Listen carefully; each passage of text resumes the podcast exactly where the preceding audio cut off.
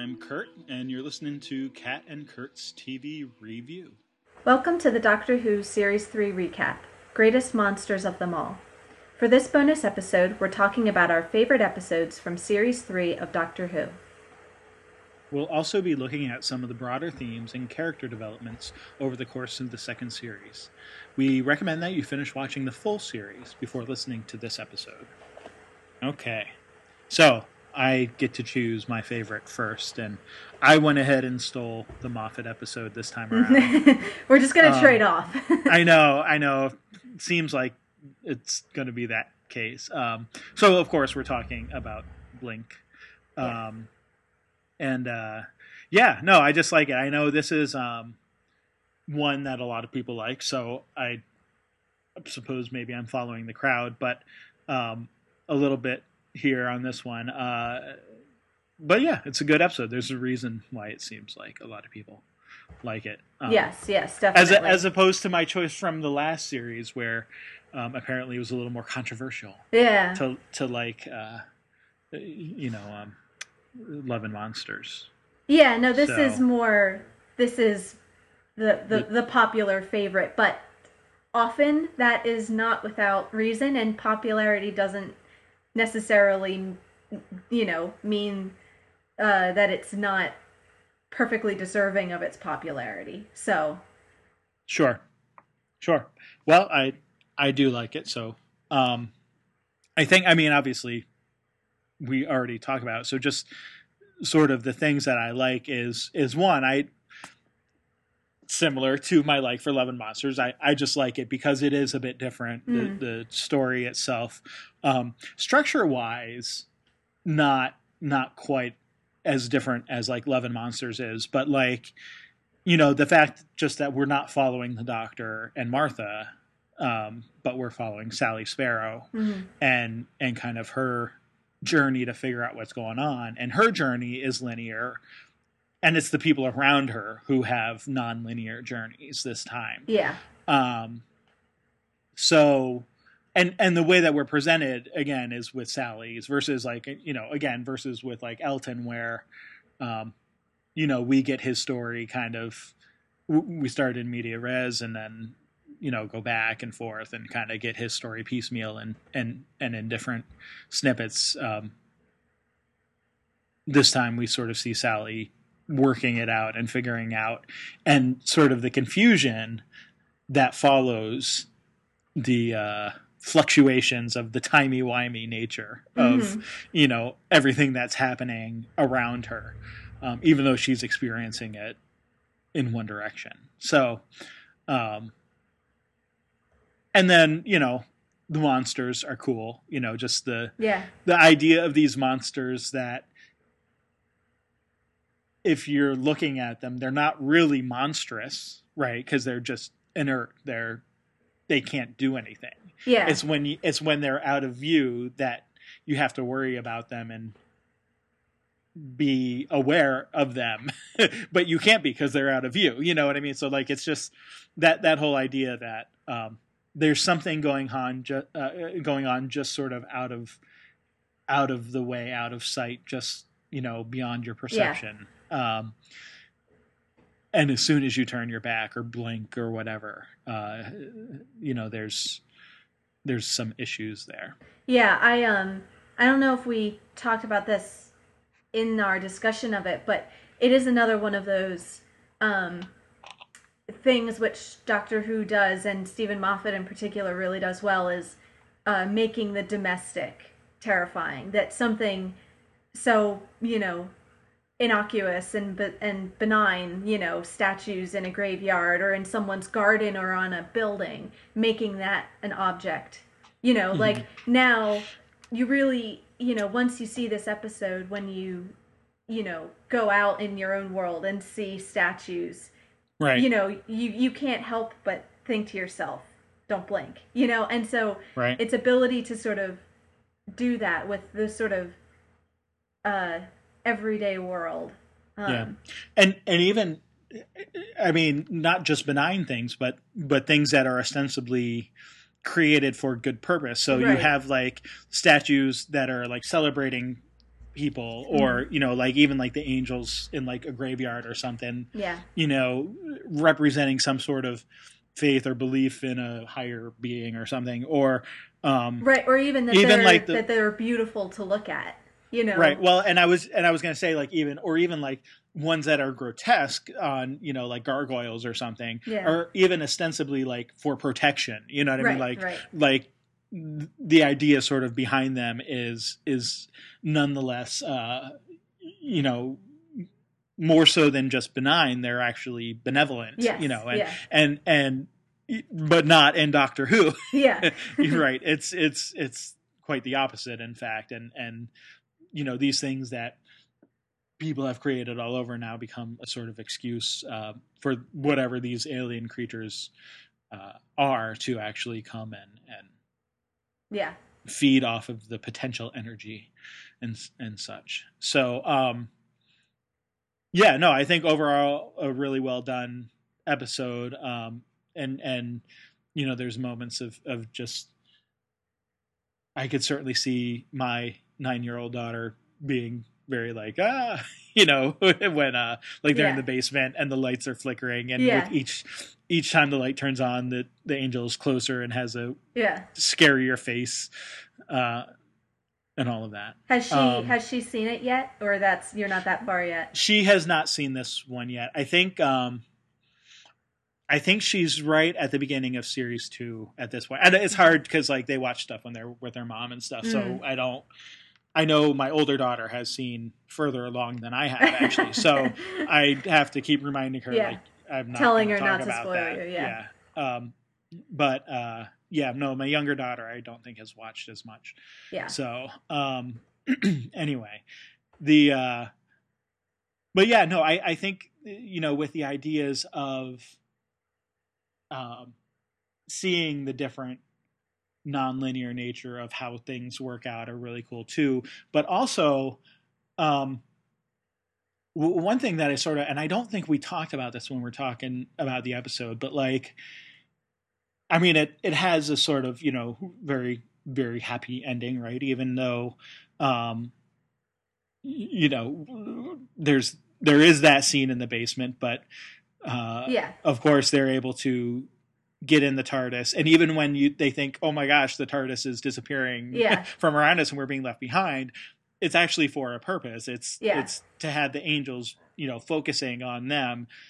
But as soon as the TARDIS is gone, then they Mhm. they get frozen in their spots where they are. So I like that, but I also like the fact that like all of the victims Mm. of the angels end up living out a happy life. Like you get the first um Catherine Nightingale. Uh huh. Wait, was that her name right? Yeah, Kathy. Kathy, Kath- yeah. Kathy Nightingale. Um you know, she goes back in time. And obviously that's a very traumatic thing initially, right? She goes back to 1920, but then meets her husband and has a very good and full life, she says, um, in her letter that that, you know, she sends to Sally much later. Um the the cop uh crap i forget his Uh, name uh, Billy. Uh, billy Billy. billy shipton right uh he goes back and Mm-hmm. and talks you know he talks about uh you know sort of the he didn't become a cop again he went into making books and movies and dvds eventually and Yeah. you know but it seems like these these things that should be traumatic should be problematic and probably were for some time for these victims actually turned out to be okay Mm. like they and not only okay but they turned out to be good things and Yeah. that's you know um not typical of Yeah. of of victimized persons in in Doctor Who or or I mean that's what it means to be a victim right is Yeah. not that things work out well for Yeah. you but but all of these um, people do actually in spite of being victims uh, end up having sort of these full rich lives that um, you know part of which is then to help Sally end up finding her own sort of satisfaction in Mm. life too Yeah. uh, and and to a lesser extent, um, just by virtue of being with Sally, uh, Larry as well. Yeah. Uh, Lawrence Nightingale. um, yeah. So it's interesting that you bring that up, and I want to put a pin in that for later because we've now seen three, uh, four episodes, but three Steven Moffat stories, right? So, um, mm. you know, eventually we know you know, maybe you don't know quite when, but at some point you know that he is going to take over from Russell Davies, the direction yeah. of the show.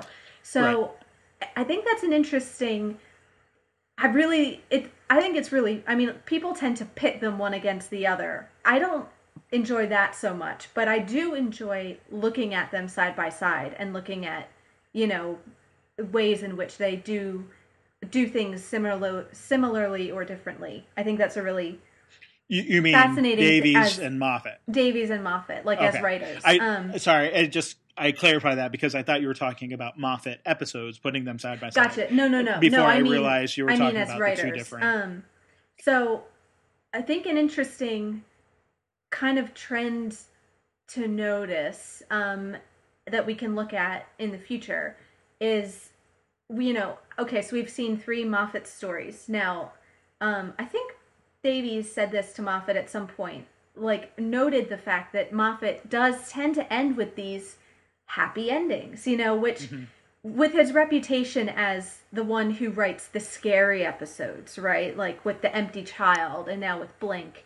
Um, right. you wouldn't necessarily think that, but um, you know, now with the exception of Madame de Pompadour, um, but as Davies I think pointed out, that was a assignment he gave to Moffat. Like I think he mm. said to Moffat, like, you know, you never really kill anybody. And Moffat said, well, I killed Madame de Pompadour. And Davies said, yeah, but I gave her to, to you dead. Like, she was already dead when I gave her to you. You know, well, you and that's even... a historical figure. And it's a historical figure. But, you know, so, you know, that, of the three, that's sort of the exception. But when you look at, this is very similar, I think, to The Empty Child with very gothic, you know, mm-hmm. you know, the scariest ones, the in some ways the darkest ones, the most unsettling, but also with these kind of happy endings, which, you know, in some ways I think maybe Davies is almost the opposite. That, you know, people sometimes act like, you know, and Davies is, you know, in some ways a more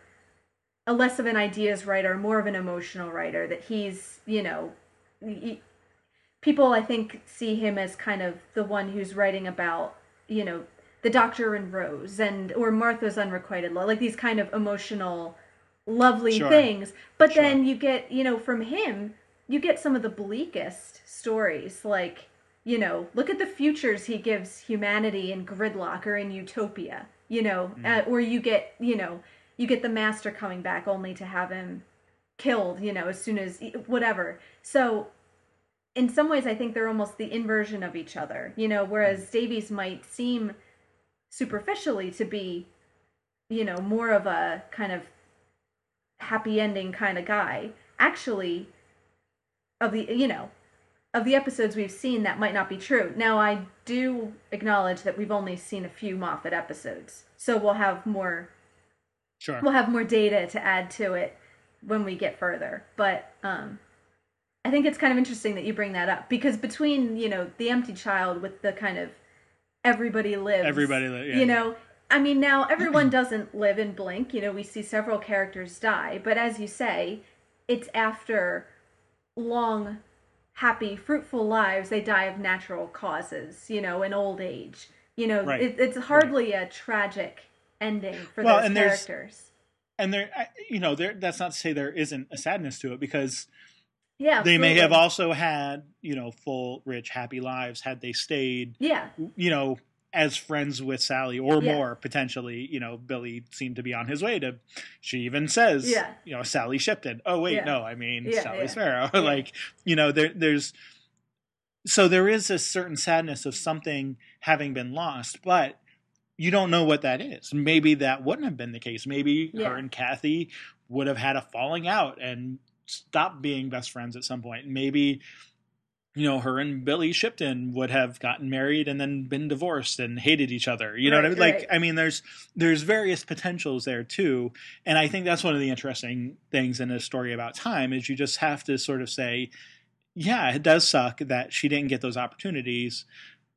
But then also at the end, you see her and Larry getting together. So there's the there are different that opportunities. Yeah. that yeah. right that there's still an ability to sort of make the most out of what comes along and um and actually and and it- it's funny because now i'm thinking you know again comparing you know back to love and monsters which was my favorite episode last season and i Mm-hmm. Don't know maybe this is saying more about my own psychology than anything in the stories themselves Yeah. but like that seemed to have and and obviously that was not a moffat story that was a davies story but right. but it had a very similar type of if you can ignore the fact that um, Ursula ends up with just a face and a piece of concrete, uh-huh. um, you, you know, there is a sort of a sense of you know Elton getting his uh,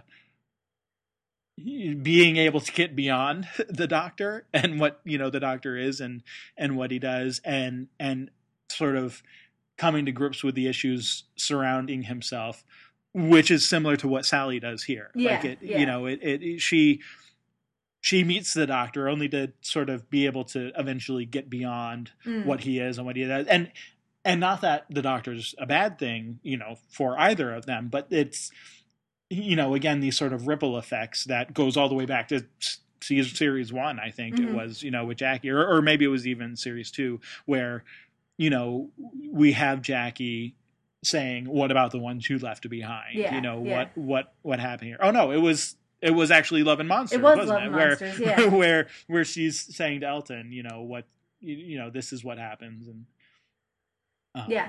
you never really get to understand but you love the doctor anyway and so um anyway i think i think uh you know that's that's an interesting aspect of you know you know once again sort of exploring what goes on what happens near to the doctor Mm. but um positively using that then to say okay now i'm ready to go on and, and make something more Mhm. beyond you know these things that happened that i had no control over but now have been able to survive and and surpass and and and can build potentially a new life based on Yeah. you know something that she loves like old books and movies yeah.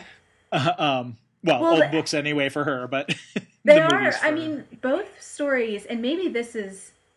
I don't know whether this is going to be true going forward, but those two stories really are both about kind of uh, fandom in a way, in the sense that like it's about people who come together over their love of the Doctor, and then make their lives more than that. You know, they go off and you know overcome the kind of superficial obsession with it to Yeah. then build a life, you know.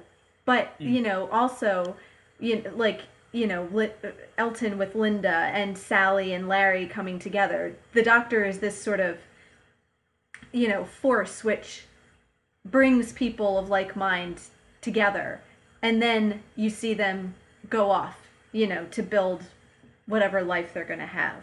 So they are they do have a lot. I mean, more than just the fact that they're Doctor lite, they do have a lot in common, sort of thematically. And it is interesting to look at the Davies version versus the Moffat version, you know, Yeah. and how they have things in common, but how they do it slightly differently.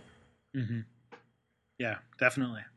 So, so that's my favorite episode of this season, series 3 Uh-huh. Um, what is yours?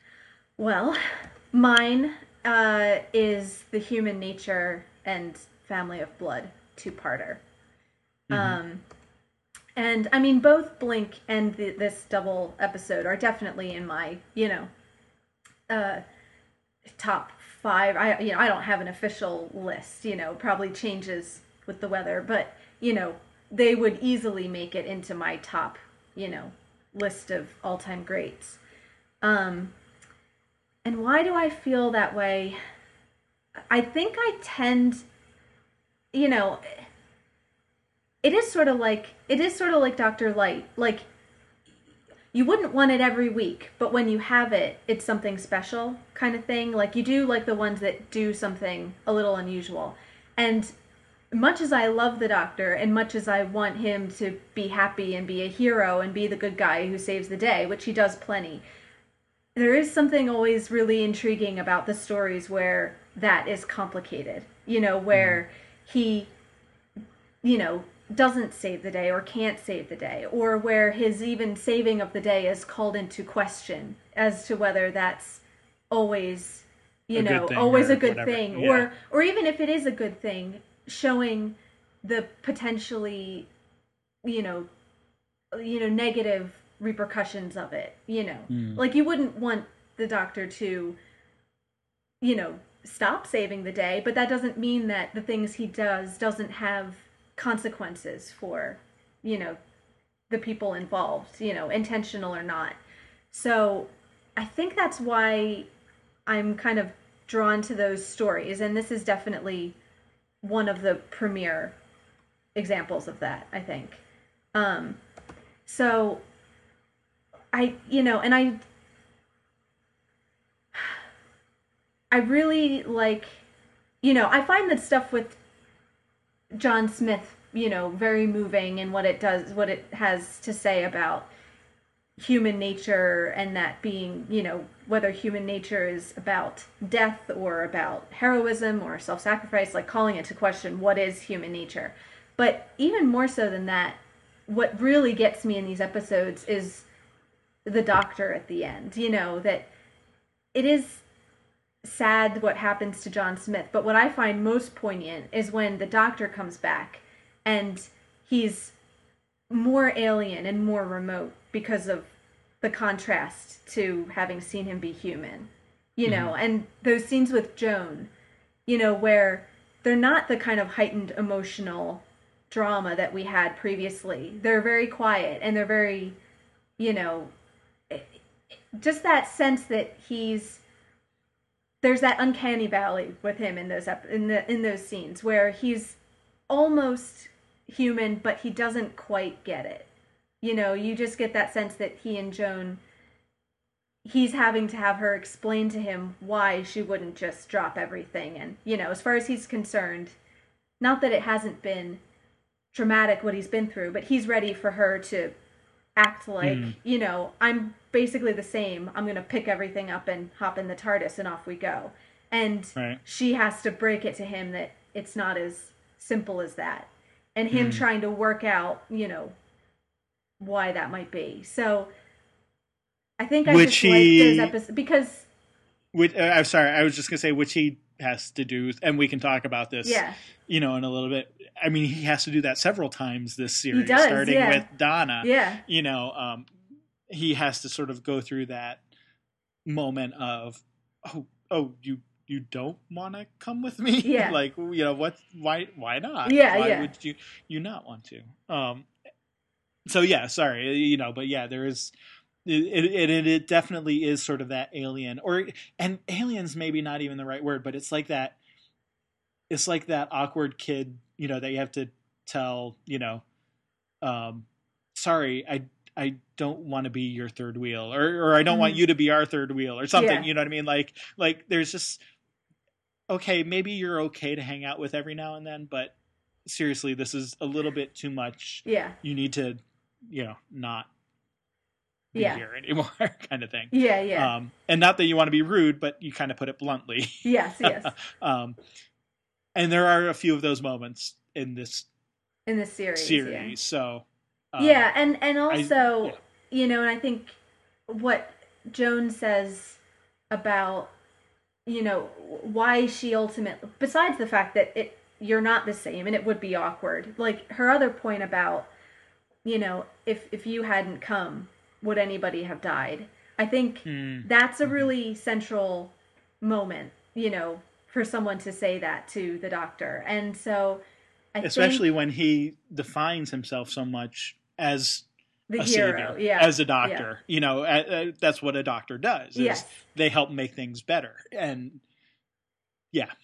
So and I think that's something and, and then again that gets right picked up again at the end of the season because you know i think you know martha kind of has to point that out that you know you're responsible for the mass if you're responsible for the master then because he locked his controls onto earth you're responsible for what happened to earth you know that hmm there's a there he does save you know he does save people but sometimes his you know he also causes them to need to be saved in the first place Yeah.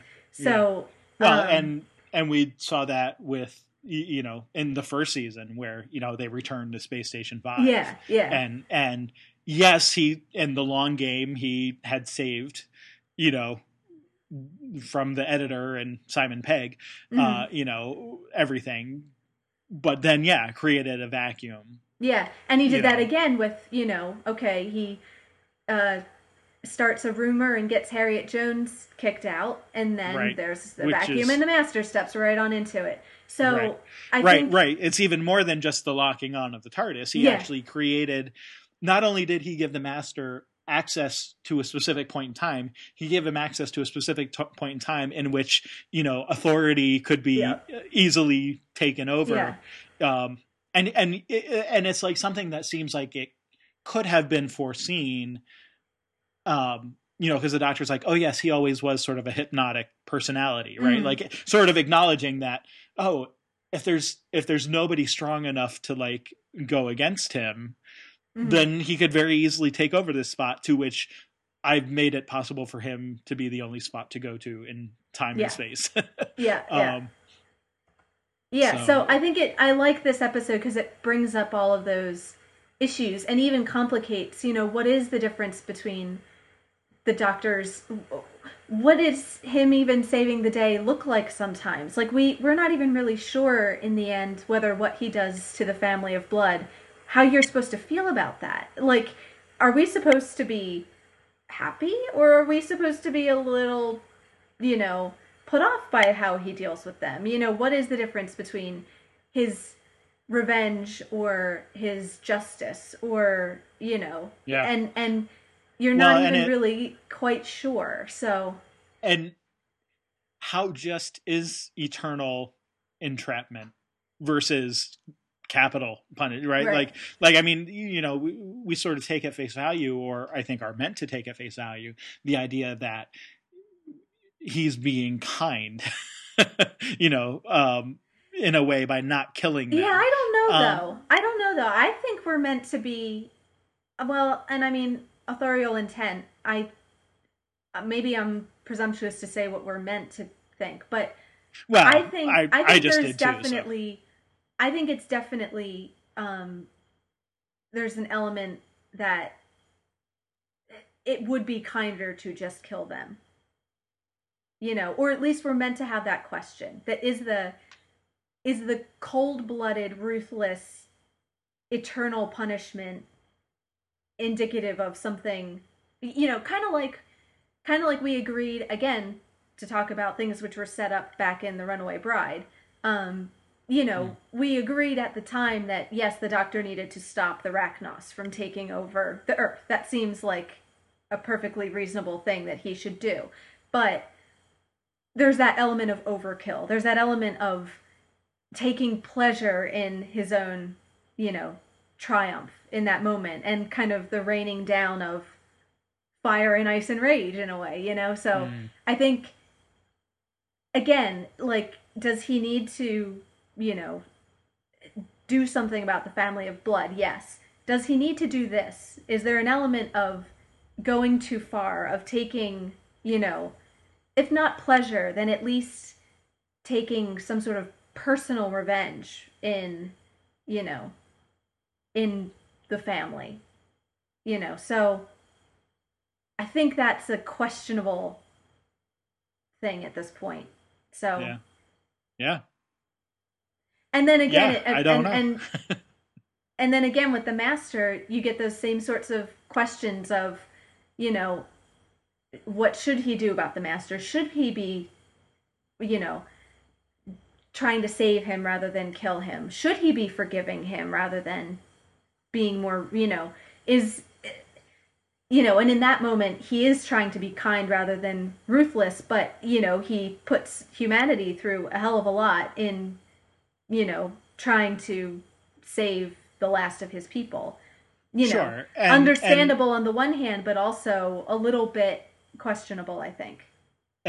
Right and so okay and if we're sort of expanding beyond our favorite episodes now to talk about the the series which i think we are Yes. to talk about the series as a whole i you know i think i think that's right i mean you can like you can criticize it's hard because you can criticize on the one hand the doctor you know yes he caused the power vacuum Mm. right by whispering the words uh about uh Yeah, don't don't you think she looks tired? Right, right, right, right. You know, so yes, like he he set that ball in motion, but clearly at that point he had no idea even that there might be any time lords left Yeah. or if they were that it was like, you know, one who was a former friend turned arch nemesis, Yeah. you know, uh kind of thing. So like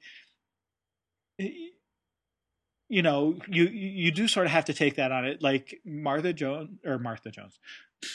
Um Harriet, Harriet Jones, uh, you know, MP was, um, you know, clearly sort of growing behind her britches at that point. Yeah. And so, you, you know, he dealt with that in the way he knew how. But, you know, same thing with the master, though. Like, you can say, oh, you know, he locked it so that he could only go between these two times. But what else could he have done? Right, right. and and he even says all i had time to do was to sort of limit Yeah. the damage right you know i mean it's right. Like the, there's the mitigating consequences could have been circumstances, way worse if he hadn't done that. right i mean literally he could have gone anywhere and any time and who know i mean he could have gone billions of years in the past or whatever Mhm. and had a whole empire built before they even Yeah. knew where he was or were able to do anything about it so Yeah.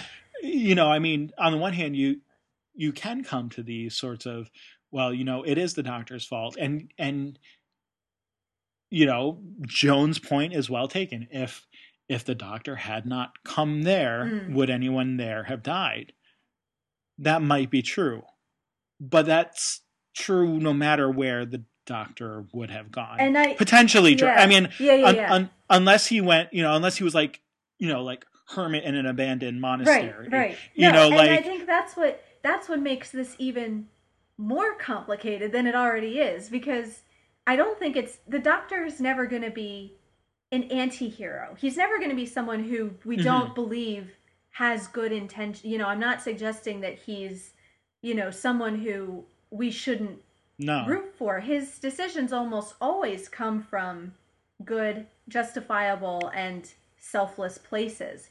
But and, and even, even but even and when even he goes out well, of sorry. his way to be the good guy, I, and I think this is what we need to look at in the future is there's this sense that no matter what he does, Hmm. there's all Right. sorts of consequences, good and bad. You know, and Right. so right, I and think so it becomes damage control right, right. versus uh save saviorness Yeah. um savior something saving people um yeah no well and and i was gonna say like even and it's not even like like he's good intentioned but incompetent either right so it's like yes his intentions are good and he also does things that are highly intelligent Yes. and you know especially for like the time being and technologically you know hard to do Yeah. nobody else could do something like lock the tardis onto you know a specific point in time where it can only go so Mm.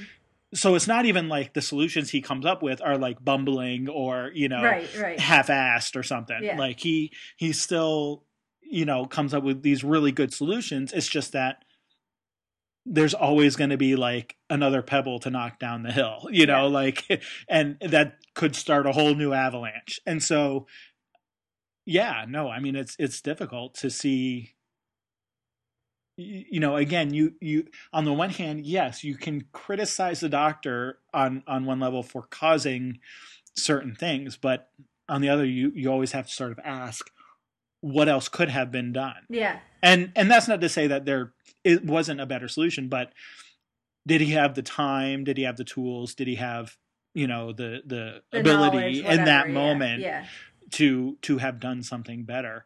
Um, and that's where it seems like some of the now, you know, we see moments where the doctor sort of has his like inner torture, Mhm. right? You know, his like his inner brooding demon, Mhm. you know, sort of, um, you know, come out a bit, and and like clearly, there are times where it seems like he at least thinks there might have been something more he could have done. Even and and I mean, at this point, we still don't know a terrible lot about the circumstances around the time war, Right. You know, which continues to be something that haunts him from well time to time, Uh-huh.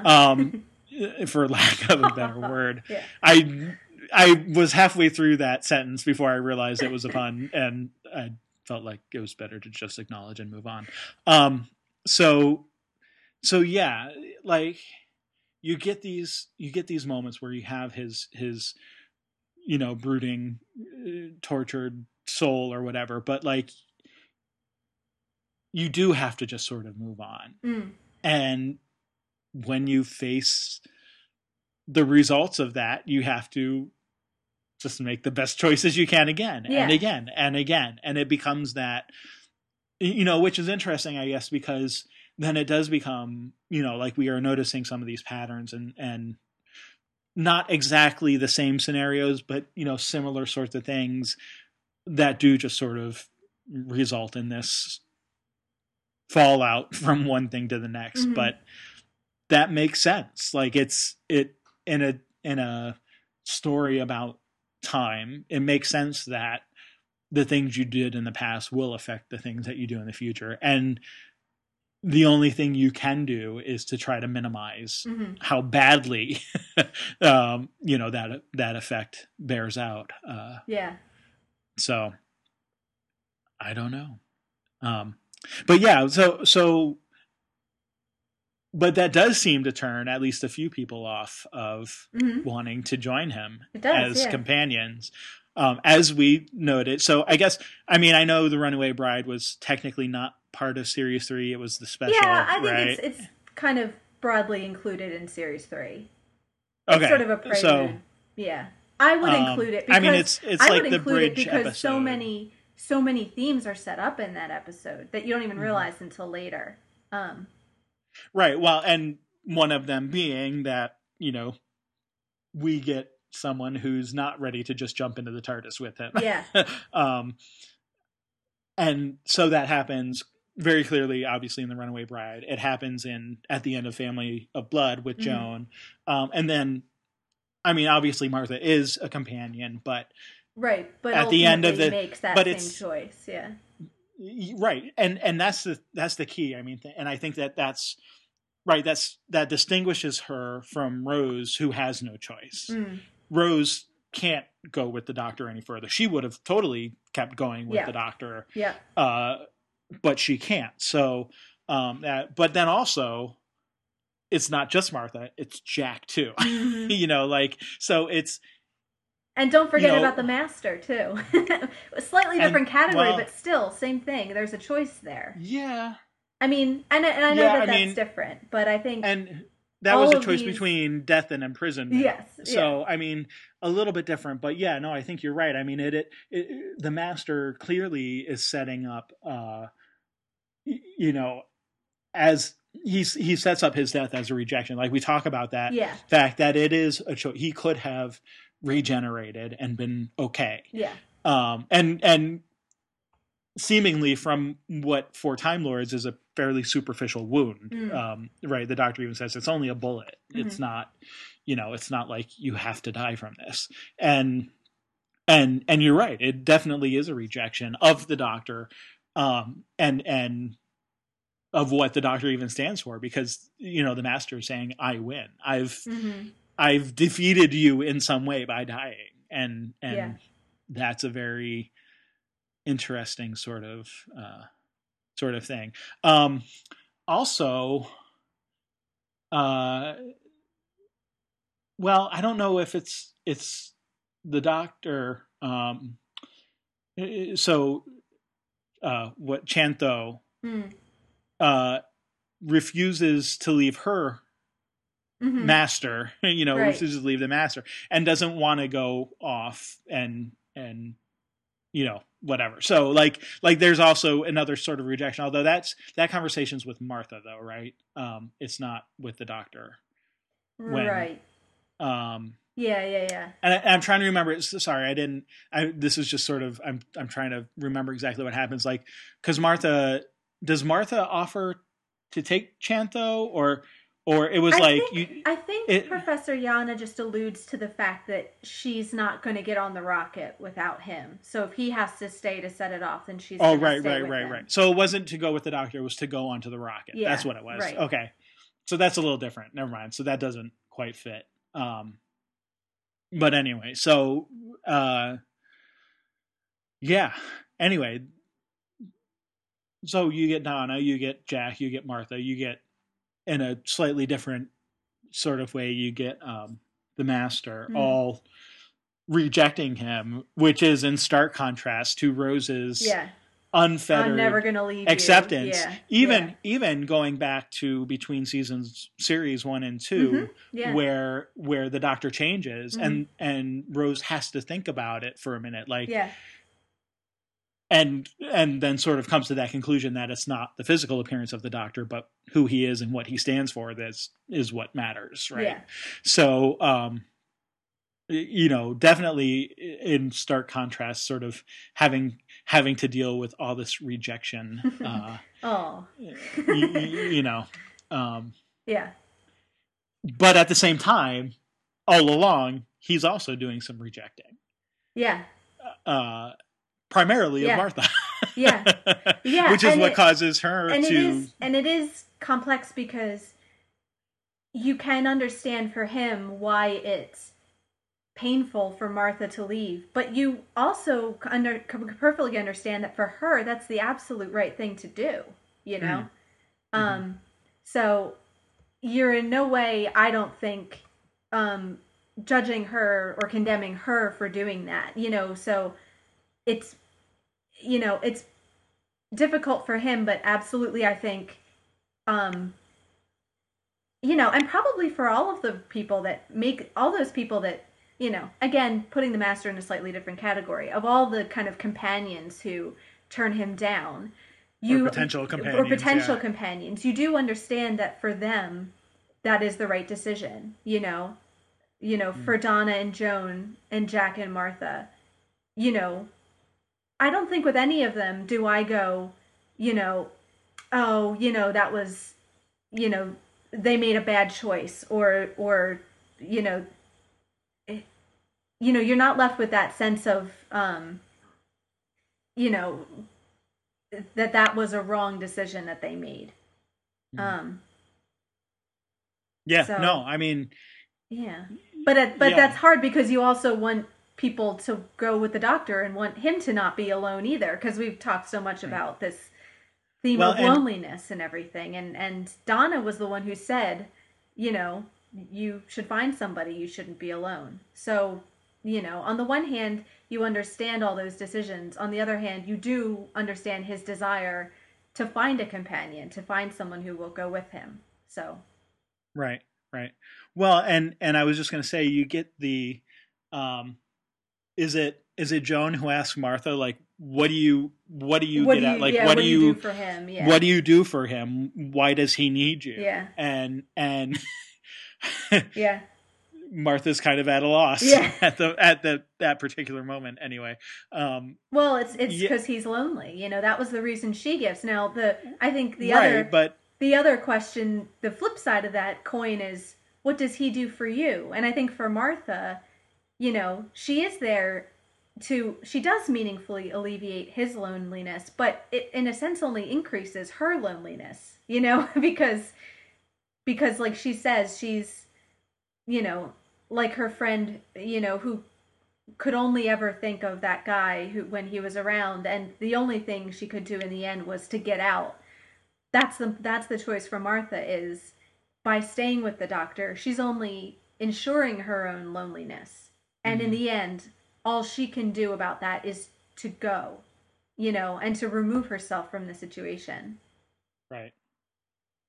right, you know whereas i think with rose you had more of a sense of mutual companionship you know and mutual love and and and I don't mean that that the doctor doesn't you know love or value Martha in in his own way, but not in that same you know not in that same way that that he and Rose were much more, you know, I think they were much more on the same page. Yeah.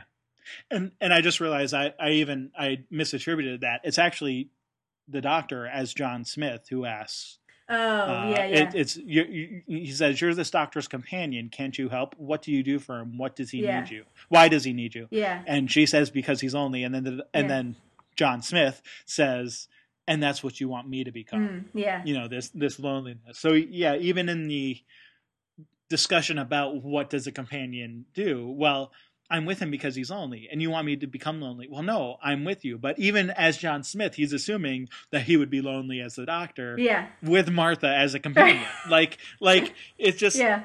It's like yeah. layers within layers of this. Yeah. You know that he he doesn't even recognize what she. What he's saying him. in that moment. Yeah. Yeah. Um.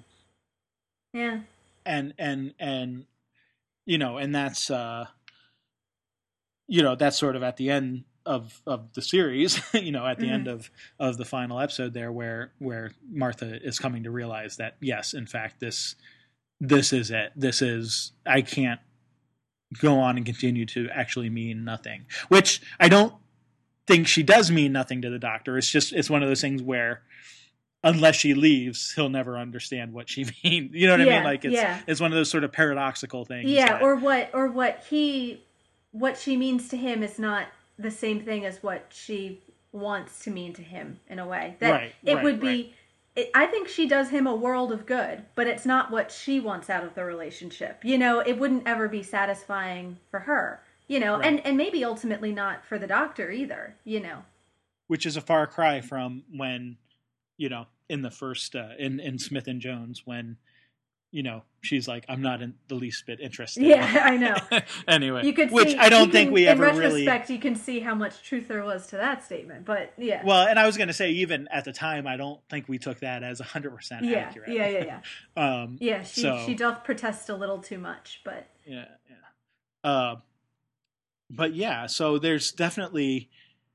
It seems like this this whole series is, you know, sort of focusing around this point of you know we talked about with uh, Blink, you know, and Sally sort of coming mm-hmm. to that conclusion, and all of the people sort of who go get sent back in time finding their happy ending or whatever you want to call that, or at least their contentment in life, even mm-hmm. if it wasn't always happy. Yeah. Um, this you know, there's a number of spots I think where we're prompted, you know, throughout this series then to to say, what about the doctor, and and what about, you know, if if there's these other people who who are at least sort of moving forward and attempting to find the things that make them happy. How does he do that in the absence of Rose? Because that's yeah. that absence is clearly still affecting us, or at least mm-hmm. every time she comes up, it's affecting Martha. Yes, um, yeah. you know what I mean. Like you know, but we see it we see it through multiple comments. We see it, you know, in his Journal of Impossible Things mm-hmm. where he's sketching Rose, but Martha's not even mentioned at all. You yeah. know, we see it um, in the conversation with Jack that Martha overhears. Uh, you know, when when she sees sort of the Doctor and Jack on the video monitor there in in um, Utopia. So you know, there's there's just like these number of things where we're where I think we're sort of prompted to look at like where does where does the doctor go to sort of get his you know moving on and mm-hmm. and and it's funny because until this series like for the first 2 mm-hmm. it was more about moving on from the time war it was more about yeah. the post traumatic stress of that and yeah. now it's it's okay i found someone who could help me move on but then she yeah. was unable to keep you know to stay with me so now how do i move on from that you yeah. know like like it it's yeah no that's a good point because it's almost like there's been a transfer of some sort because i feel like in this in this season with the help of martha and everything he has been more settled about you know not that the time war isn't still like you said something that continues to haunt him but we've seen him repeatedly talk about it more openly. That it is something he's moving in his stages of grief further towards Well, like- acceptance. You know, and when and when we see him talking about Gallifrey just as Yeah. a place and a place that he remembers and and yeah, and with the master coming back of course you get more memories about being young Yeah. on Gallifrey Yeah. and sort of what it meant to to start the training that would lead to him becoming a time lord and and that Right. sort of thing right. But then Um, that that kind of bottled up grief isn't maybe it got transferred over to the loss of Rose. Now that's the thing which is, you know, continuing to sort of haunt him and maybe go unacknowledged. You know that it's not something he's, you, you know, as he's opening up more about t- the Time War. Like you said, we're not. We haven't really got an answer yet to how to deal with the loss of Rose now. Um, hmm and I think that continues, like you said, to be kind of the elephant in the room. You know. Yeah. So. Wow. Anyway, so um, we've got maybe about ten more minutes left. Um, beyond sort of the Doctor and Martha, Yeah. uh, who who- who else uh, do we? Well, okay. So speaking of elephant or the face in the room, um, we should probably talk about Jack and Face of Boe maybe a little. Okay. No, I don't. I, I don't know because like I feel I don't like know that there's a ton more covered- to say than what we've said. Yeah.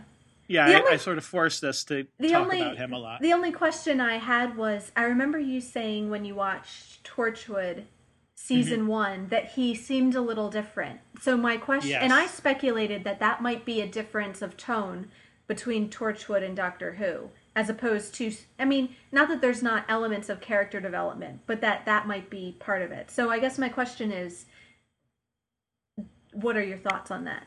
Do you Yeah. do you and especially now Yeah. I, I believe you've seen Torchwood season two as well, so I you have have. even more information to add to it. I have. I watched like all of Torchwood season two in like two days after after the final episodes of uh Yeah. of Doctor Who series three. So um no, that's a really good question because you're right. I did say that, and I think I I I'm gonna pick the middle way. Okay, it's a right? bit of the, both, The, yeah. the, the, the Via Media. The uh, um, it is a bit of both because I the the show is definitely a different tone. Yeah. but I mean, one of the things is that like I definitely think they're a little more playful about Jack's dying all the time. Mhm. like he dies in like every episode. In At in least Torchwood? at least once in Torchwood. Uh-huh. Yes.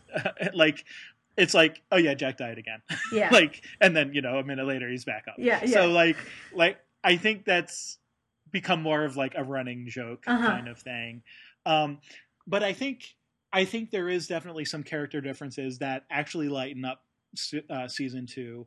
Um some of that I think is because it he is not quite pining for the doctor and in the way he's that he not was. sort of- yeah. Bru- uh, yeah and really not at all because he's made his decision Yeah. and i think i actually think that they did a really good job of of sort of continuing that explanation um onto uh into torchwood to sort of say you know now he's here. And there is that like for the first episode or two when he comes back and his team is pissed off at him. Right. and and and you know where were you? You abandoned us and whatever.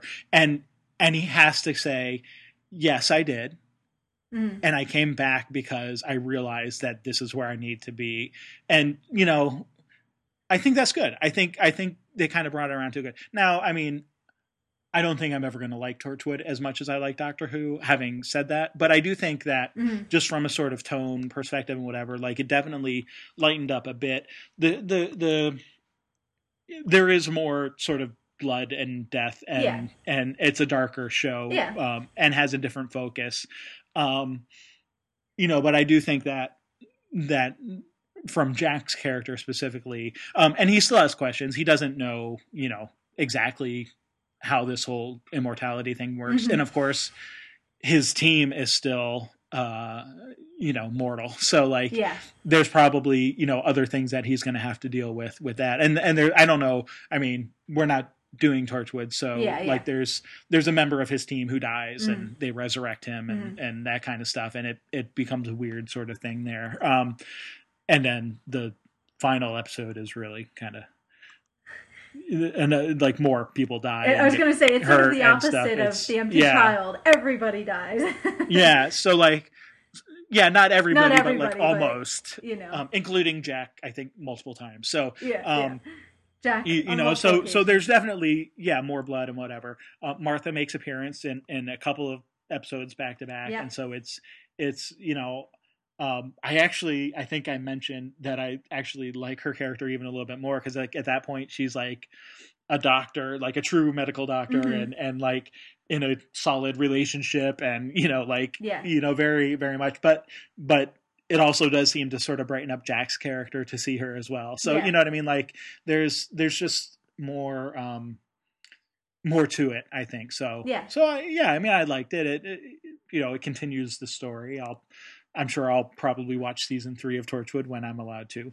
Um, you know, don't want to. I don't know if there's any other like real crossovers. Oh, and of course, Torchwood season two has James Marsters. it does. That's a huge And- crossover. Yeah. and and yeah, big crossover. Uh, Spike, of course, from from Buffy, uh, and Yeah. I didn't. I mean, I I think I knew he was going to be in se- uh, season two, um, and and like as a guest star and and sort of a you know in a couple episodes, which he is, but like wasn't exactly prepared that like him and Jack were going to be like former lovers, you know, and Is it it a little a little eye twisting to see Jack and Spike making out like all the Yeah. time? yeah, yeah, yeah, it was it was a little weird, a little funny though. Um, and and no, I mean I I like James Marster, so Yeah. I mean I'm not gonna be disappointed in anything there. And I think um, obviously he's not a vampire, but you know has that same sort of like carefree, uh, nihilistic, causing chaos attitude Yeah. that we see in Spike. So yeah, yeah. um, so some fun stuff in that too. So didn't mean to talk about Torchwood for that long, but I think. Um, no, I think the the one main thing. Oh, sorry. This sorry. This Yeah, was yeah. like the one main thing that I didn't mention in the last eight minutes that I've been talking about it. Um, so we talked about you know Jack and Face of Boe, um, and him being from the Boeshane Peninsula, Uh-huh. which they which they point out right um, yeah, right there. One of the one of the things that um, sort of haunts Jack throughout the season two of Torchwood is uh, the the losing of his brother. right, right. Um, and don't isn't there a flashback and- and to, so th- there are- a number of flashbacks Yeah. to the Boeshane Peninsula. So, and and again, I don't think we ever like. I think we said he was either human or like mostly human. Like maybe there had been some intermixing along the way, but like humanoid definitely, Yeah. and like you know probably largely human. So there's no like the Boeshanians. The bow kind. I don't Uh-huh. know what they would be called, but um, they're you know they're basically human. Yeah, you know yeah. it seems to be, and and and so there's no real expectation like they're not a bunch of like floating heads and canisters Yeah. um you know yeah, like we might expect from face of Boe so that doesn't really answer any questions but it does at least give a little bit more uh fodder i guess to sort of work with with you know regard to his background and and um yeah. referencing you know where he came from and, and all of that so anyway for what it's worth i don't know that you can do anything with it just Yeah, it, it does at least sort of reinforce that point it's not like that part of it that he's from the Boeshane Peninsula certainly ends up not being a throwaway Mm, um, Yeah. you know uh, because they do explore it a number of times with with Jack's background in Torchwood so yeah. anyway Ah, um, well, yeah. Don't don't. I won't say who or when or what context, but you know, there there is still some crossing over to be done. I mean, you've already seen Martha cross over, you know, into Mm-hmm. Torchwood and everything. So, um, don't watch season three quite yet because yeah no I wasn't planning a bit more to come before that. But um,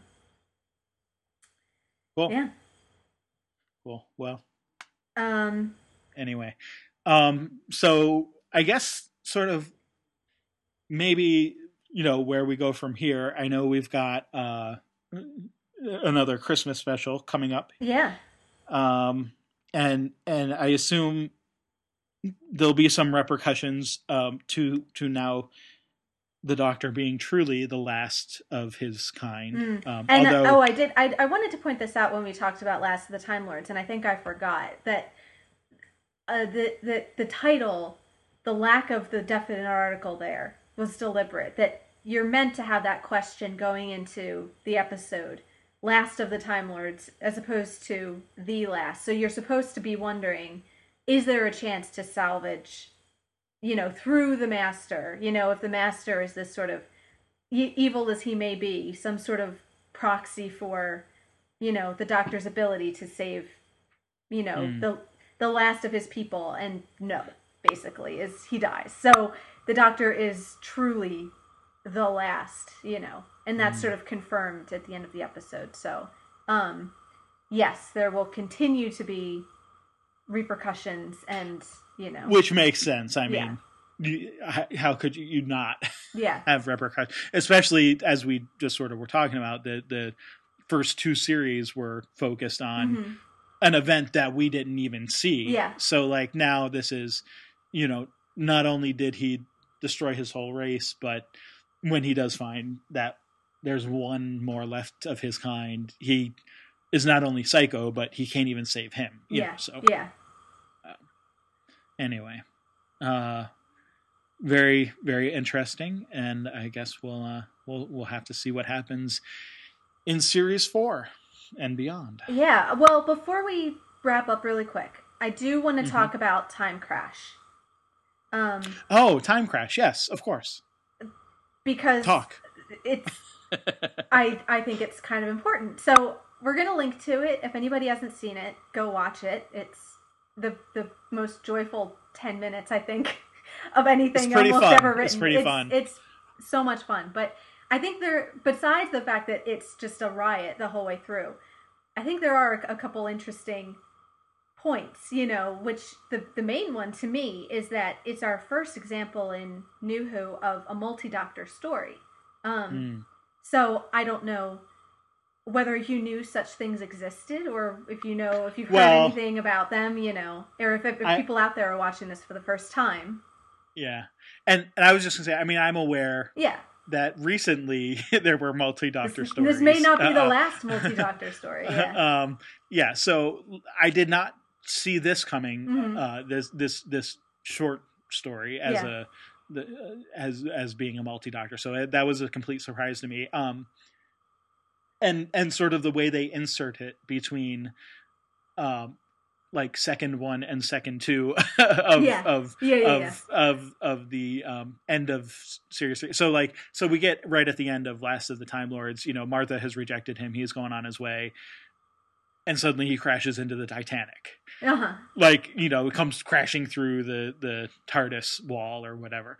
Um, and it happens like in the briefest of moments right before Right, right. that crash occurs. Yeah. Um, and you get the explanation for even why something is uh, able to crash. Right, Uh, because he's he's rebuilding it after the paradox machine, so he has the shields down or something. yeah, he has his shields down. Yeah, so it actually before it crashes into the Titanic, it crashes into an earlier version of itself, and they get Mhm. stuck in this little paradoxical, and it's very like Blink, like where time loops back around on itself, and he only gets out of it because a previous version of him is there to witness the later version of him doing whatever it is that gets them out of it. So there's that Mhm. kind of circular, you know, Right. chicken and egg kind of scenario. But um, uh, so this is specifically the fifth Doctor, Peter Davison, who was the Doctor from 1981 to 84. Um, and at the time he was cast, he was the youngest Doctor ever. Um, Okay. He was 29 when he started playing it. Um, so, which a record which he held for a number of years, which was eventually beaten um, by Matt Smith. So we'll talk about Mm. that a little bit later. But um, uh, so you know, they make a little joke about the fact that because they're in the same time together, some technobabble means that he looks older than he really should be, and and they there's lots of fun jokes about being not being able to quite close his coat and losing his hair and all these things. Sure. Um, but um, I think it's interesting that Steven Moffat said he thought that Peter Davison would be a good doctor to do this sort of story with because he thought of him as almost a precursor to the modern doctors because he was the youngest at the time. So he was the first one to really be this sort of young, energetic, dashing around, you know, kind of Okay. you know, not strictly an action hero, but more of the kind of youthful energy that the modern doctors tend to have. You know, it was a break from the more um, older or middle aged and more professorial types. Um, so he kind of thought that that would be a good doctor to sort of contrast to the actual modern doctor. Um, and and then especially sweet is that you know for you can tell in the writing and the acting both you know Moffat and David Tennant Peter Davison was one of the ones that they were watched when they were kids so Okay. you know that whole little homage and love letter at the end you know that yeah you know ending with you were my doctor and all that stuff Mhm. um Mhm. there's a lot of both of them in that little speech um Sure. about I, I just love that line about I when I was young I tried to be old and grumpy and important like you do when you're young and then I was you so you, you know that little speech to him is very personal I think to the people that were involved in it Yeah. Cool. so I don't know whether that's kind of I mean besides the fact that I just think it's fun those are the things I wanted to take away from it for us going forward I'm not sure whether there was anything else about it that you noticed or were you know interested in or surprised by or anything No, I mean, I just I didn't really even know anything about it, so I just was kind of enjoyed it. I only watched it once, so maybe if I watched it again, I would have more to say. so my apologies there. Uh, no excuse. I just it was only like ten minutes long. I could have totally watched it again. oh But, well I, I um, mean it's not it's not you know gonna become Yeah. a pl- major plot point or anything but um No, I mean, so obviously it's like you said, we sort of get the technobabble about as to why the TARDISes are able to crash into each other and, and all of that, and and we get, you know, I have to think back to like warnings about, um, you know, crossing your own timeline, like we get in um, Father's Day, Mhm. say for example, yeah elsewhere too, but that's just sort of the first one that pops to mind because it has that Yeah. sort of loop, you know, factor and and things gone wrong into it. But um yeah, no, I think I think it's fun. I didn't I've not watched any classic Who, so I Mhm. didn't know who the doctor was specifically or Mhm. or whatever. But you I mean even not having known that that line, you were my doctor. We've talked about the phrase yeah my doctor yeah yeah um, being sort of a, a significant one from a fan perspective. Um, you know, definitely, definitely saw that that was uh, you know that that seemed to be a, a, a reference from the writers to the the sort of meta moment that you get. Um, so that's that's cool. Um, the celery. I assume that that was part of that the was part of his Doctor. I think he, I think it was like it apparently has like I don't know who came up with the celery or why why they did, but they there was something like if he got poisoned, he could eat the celery and it had like antitoxins in it or something. But okay. but they get you get them kind of that affectionate and that's really what multi-doctor stories tend to do is you get a lot of affectionate poking of fun at each other, you know, about Uh-huh. Yeah, you know the crickety cricket this the stick of celery and you know but not many men can pull off a decorative vegetable all that like that's what they tend to do is poke fun at each other um Right. you know and Right. and he gives as good as he gets you know because he calls him a skinny idiot and tells him to shut up so like you sure, know they sure. They kind of go back and forth that way but um you know Yeah. No, so it, it was fun. It seemed, I mean, definitely had that sort of nostalgic feel, Yeah, um, yeah. you know, intentioned there. Um, I'll be interested definitely to see if and when we come up on other multi doctor stories, like how how that sort of plays out. Um, especially given those warnings that we've already gotten Mm. in in the seasons we've watched so far about, you know, crossing your own timeline and and the effects that that can have. Mhm. Um, we got another reference to Wibbly Wobbly, yeah yeah uh, you know, so that's always fun. Um, Yeah. yeah, you know, I, I mean, I, I don't know that I have anything significant to say. It seemed seemed good. It, I like that they sort of, again, sort of slipped it into like the interstice Mhm. there between you, you know two things. Um, unlike, um, I think in, in previous ones, it's it's more like, you know, uh, there might be a short. Um, I'm thinking about like between series one and series two, we get the short where you kind of see the TARDIS crashing into London and, and kind of Right. It you was know, more like the a effects prequel, of- yeah, of of the um, regeneration and and that sort of thing. Like it, yeah, it like seemed to have more of a bearing on the actual story. This wasn't story so much as like character, you know, development and yeah. yeah. and reminder, even I guess for those who were familiar with um, the former Doctor, Mhm. so the fifth Doctor. So yeah, no, seemed like seemed like a lot of fun. Um, and then once again, everything before he can put the shields up, Yeah. he crashes into crashes the Titanic. Titanic, like, yeah. and then you realize, oh, okay, so this was totally, Yeah. yeah, just that briefest of moments Yeah, kind yeah. of thing.